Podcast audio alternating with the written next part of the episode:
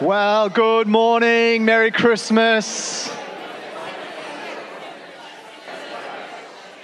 Fantastic to see so many people in the room this morning. Good morning if you're online, tuning in from wherever you are celebrating Christmas this morning. Great to have you with us as well. It feels like just yesterday we were here. It was yesterday. Okay. Some of you weren't here yesterday. I no, I won't point out those people.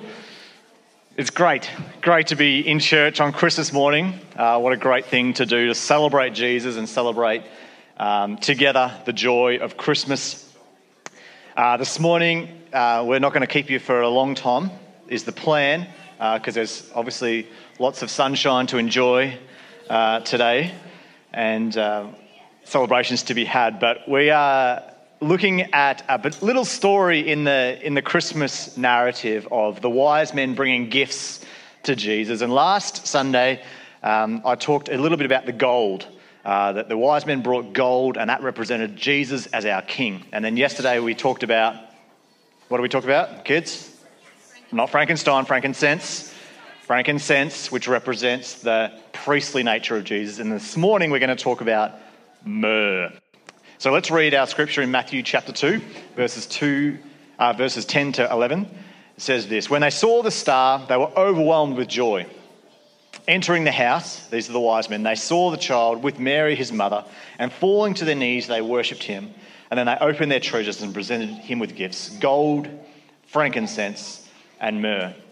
Let's pray together. God, we thank you for this morning and for your word. And God, we pray and uh, ask that you would speak to us clearly this morning. God, we want to celebrate with you. We want to celebrate Jesus and, um, and lift him up together. And so, God, we pray that your presence might be known and your voice might be heard this morning. In Jesus' name, amen. Anyone open their gifts already this morning? Give us a wave if you opened your gifts. Oh, some kids have definitely opened the gifts. All have, have all your gifts been opened yet, or you still got a few to go? Are you someone that, when you give gifts, if you're giving more than one gift, do you give your best gift first, or do you save the best one for last? Last? Well, all at one time. Yep. I mean, that was my kids this morning, just like, there was just paper everywhere. Um, when it comes to the three gifts that the wise men brought gold, I'm not sure if they actually gave them in this order, but this is the way they're recorded gold, frankincense, and myrrh. On the surface, it looked like the best present was first, because I mean, Frankincense is a nice perfume and oil. Gold is obviously gold, uh, it's w- worth a lot of money. And myrrh, well, myrrh is like a gum like resin from a tree. Um, sticky sort of stuff that maybe is on the surface not the best gift, especially for a toddler. Um, probably at this stage when the wise men turned up to give Jesus the present, he was probably 18 months to two years old uh, by the time they got there. Uh, and so, I mean, we've got a two year old, and I would not give her a sticky like gum uh, as a present uh, because no doubt I'll be cleaning it for the rest of my life out of our house. Um, but they gave myrrh as the third gift. And uh, while on the surface it maybe doesn't look like the best gift, I want to suggest that without this gift, without this um, symbolism of what this represents about Jesus, the rest is sort of it's good, but it's, this is what grounds it and what cements it. And myrrh represents this idea that Jesus is our suffering servant, that he was born to die. Myrrh was used sometimes as an anesthetic. You know, wine mixed with myrrh. I don't know if you know the story of Jesus when he's hanging on the cross and he's dying and he's offered uh, wine mixed with myrrh. And that's because it was sort of an anesthetic, it's trying to dull the pain but it was most commonly used as an ingredient to embalm the dead. And this should remind us of Jesus' death. Expensive and valuable, but reminding us that Jesus, our Savior, was born to die. So, Jesus born in Bethlehem, if we think about the story in Matthew 2, um, the wise men came. These were probably astronomers. They weren't they weren't kings, they were people who studied the sky, and that's why they followed a star, uh, astronomers. Um, king Herod at the time, he's threatened by this new king that's been um, born somewhere in Jerusalem. And um, he says, I'm going to kill all the, all the little boys that are been born over the last two years just to make sure that there's no king that will take over my kingdom because I want to be in charge. I'm the king. Uh, and so he says to the wise men, he tricks them. He says, Go find uh, this new king and then come back and tell me where he is so I can go worship him too. Um, but the wise men cotton on uh, through a prophetic sort of dream or, or sign that uh, that's not the case. And so they went, uh, they went home a different way and dodged King Herod on the way back to where they come from. The wise men, these astronomers, follow this star in the east. And no doubt you've seen nativities plays and stories with kids carrying stars along and the wise men following this star. Um, and there's been plenty of um, sort of people that study stars, astrologers, I think they're called, scientists, that have looked at the timing of when Jesus was born and, and what would have been in the sky at that time. And um, there's a good chance that it was a planetary conjunction between three different sort of planets, two or three different planets, that were so closely aligned that it looked like one big star, one big bright star. And it would have occurred three times in the year that Jesus was born. I think May, August, and October. And so uh, this gives us a really good indication when you read the story that like it's like the star is there and then they follow and then the star appears again and then they follow it and the star appears again and settles over Bethlehem, and they find Jesus. And so, even, um, and whether you want to look into that or not, but uh, it sort of gives us a, an indication that these astronomers at the time were, did I call them astrologers before? Astronomers? Yeah, you know what I mean. Astronomers, good ones. Uh, looking uh, at, the, at the sky, studying the sky, would have noticed this phenomena and gone, that's unusual. That's not normal. So we need to we need to see what that's about. That's a sign for something. It was a prophecy that led them to Bethlehem where they saw that star appear again. And this represents, at least uh, for me, this idea that these wise men, not necessarily Jewish guys, uh, their, their, their wisdom could lead them so far, but not far enough to um, understand who Jesus was. They needed, the Spirit ultimately enabled them to find Jesus. And you can see that in Matthew 2. If you read that whole scripture, it's. Um, there's a, a, prophecy is born in Bethlehem, and that's sort of what gives them. They get to Jerusalem, and then it's like, oh, this is where we need to go. We need to go to Bethlehem. Uh, and the wisdom of this world began the search, but ultimately it was the Spirit who enabled them to find Jesus. These wise men, not necessarily three of them, bow down in worship, and they give these gifts, symbolic of who Jesus is and is going to be, even as a toddler. This baby is a king, he's a priest, and a suffering servant. A suffering servant born to die. You can imagine, I don't know, I could, um, being a parent of Jesus and gifts. Gold, king, great. Frankincense, priest, oh, cool. Oh. Oh, how that one. Uh, it's not necessarily a great thing to be thinking about when it comes to Jesus, the, the birth of a child.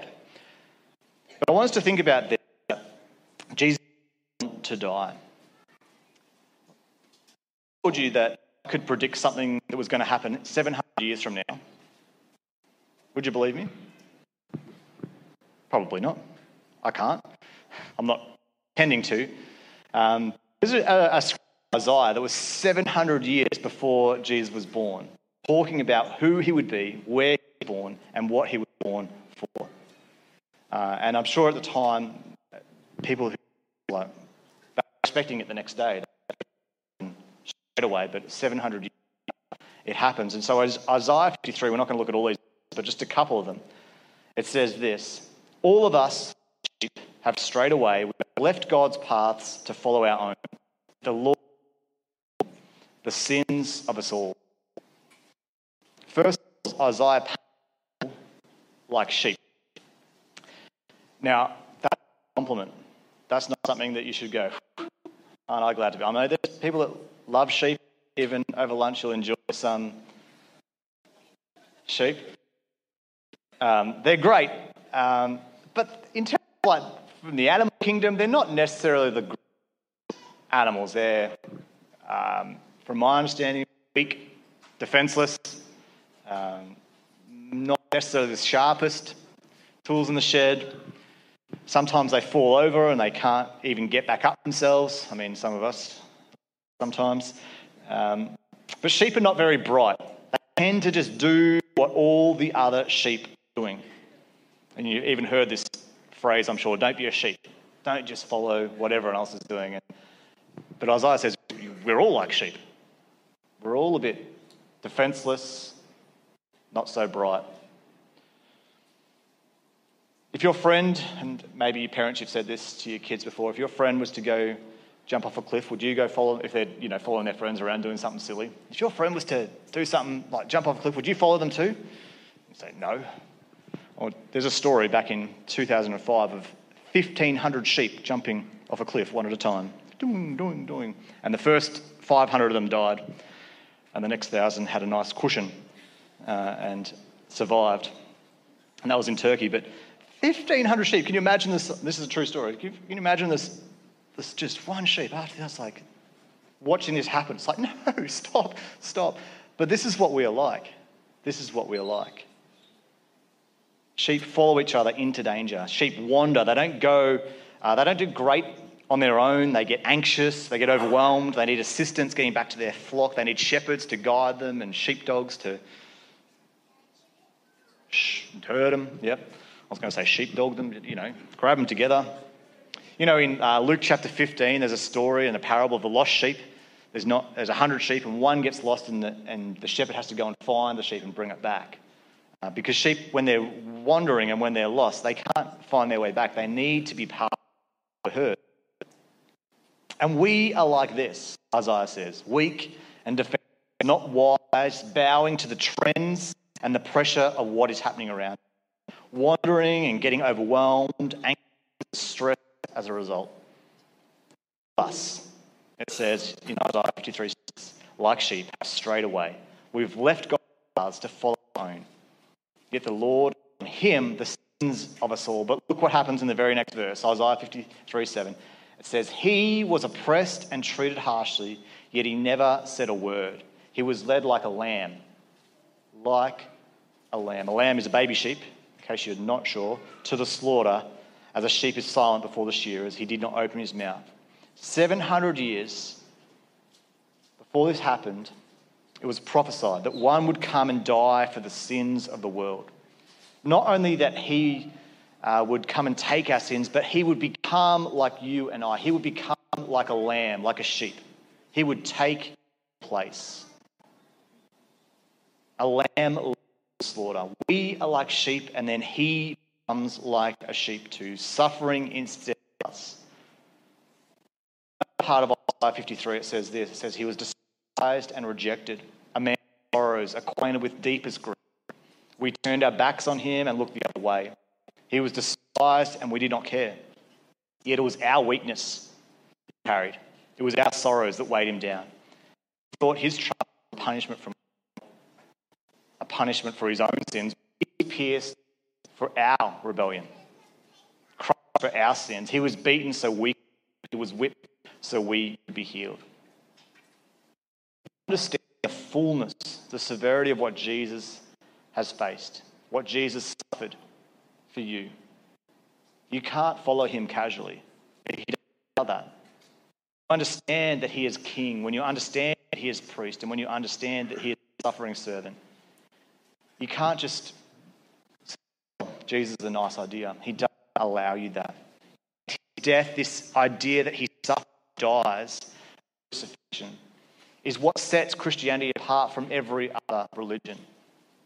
Christianity is the only religion where the prophet, where the God is known for his death. It's what separates us. Buddha, I don't know if you know anything about Buddhism, but he died as an old fat man from some sort of illness. Scholars seem to think food poisoning is what took him out. But he was remembered for his teachings, not his death. Muhammad, um, the prophet, died with, with his harem fever in his old age. Again, not remembered for his but his teachings. Confucius died at 72 as an old man, for what he taught, not for his death. Jesus, he died 33 years old after just three years of ministry. Three years of walking around, sharing miracles. Three years. That's shorter than when COVID started. Like, that's not very long. Three years, and yet he was so influential, and it was his that we remembered for his crucifixion. And he died a disgraceful death. The crucifixion, the most horrid death that you could die.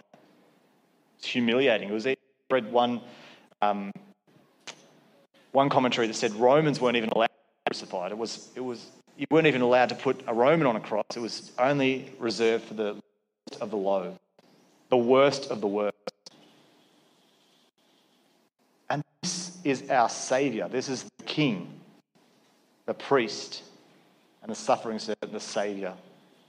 And this is what distinguishes the gospel the good news that God loves you. He doesn't just bring about some good teachings, but instead he becomes one of us, suffering for us, understanding what it's like to be one of us. So, this myrrh, this embalming substance, why? Because it foreshadows Jesus' death. In Luke 9, 2 and 23, it says this The Son of Man must suffer many terrible things. He will be rejected by the leading priests, and the teachers of the religious law. He will be killed, but on the third day, he will be raised from the dead. And then he said to the crowd, If any one of you want to be a follower, you must give up your own way. Take up your cross daily and follow me. All of your shortcomings, all your failures, all of your selfishness, your hatred, your lust, your greed, it's all taken and nailed to the cross, to this Lamb of God. And then the invitation is to follow in footsteps to take up your own do yourself and to trust Him instead. These three gifts gold representing the King of Kings. You know, there was plenty, there have been plenty of babies that have grown up to be kings over the years, but there's only ever been one king who's become a baby, and that's Jesus.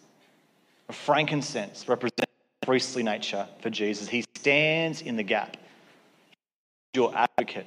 He takes your place. He is holy and perfect in your place. And this myrrh representing the suffering servant, that he becomes sin and takes the punishment once and for all. When you understand who Jesus really is, you can't be casual in your following of him. You either reject him, like Herod, like the high priest at the time, and like everybody else at the time, or you follow him. You trust him as your own king. You let him be your priest and take, take your place, and you trust him as your own savior. And so, as the team come back up, and we're going to sing one more song as we finish celebrating Christmas together this morning, I want you to think about this that this Christmas day, or any Christmas day, or any day, the best thing that you could do is to take another look at Jesus. Take another look at Jesus. See who he really is, what it is he is asking of you, what he is he offers you. Because when you see who He really is, it changes everything. Everything for your life. Can we stand and pray together? Lord Jesus, we give you so much praise this morning. We thank you that you came to take our place. That you humbled yourself, you stepped down from heaven and were born helpless, dependent take on the sins of the world, to take on our sin, take on our shortcomings, and to deal with it once and for all. And so, Jesus, this morning we choose to worship you as our King, our priest, and our Savior. Lord God, we turn our hearts towards you again this morning. And amongst the busyness of presents and food and conversation and friends and family and all that happens today,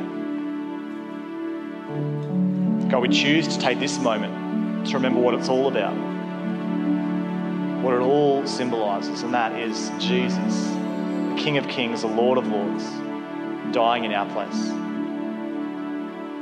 We worship you this morning, Jesus. We give you praise for the joy that you bring to us. In Jesus' name we pray. Amen. Come on, let's sing one more time.